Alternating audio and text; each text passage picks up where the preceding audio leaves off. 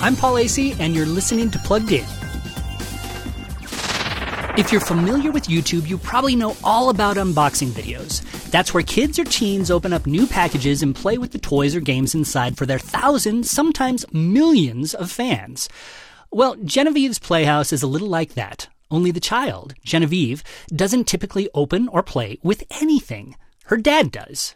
Strange? Maybe. But that hasn't soured the channel's 23 million subscribers one bit.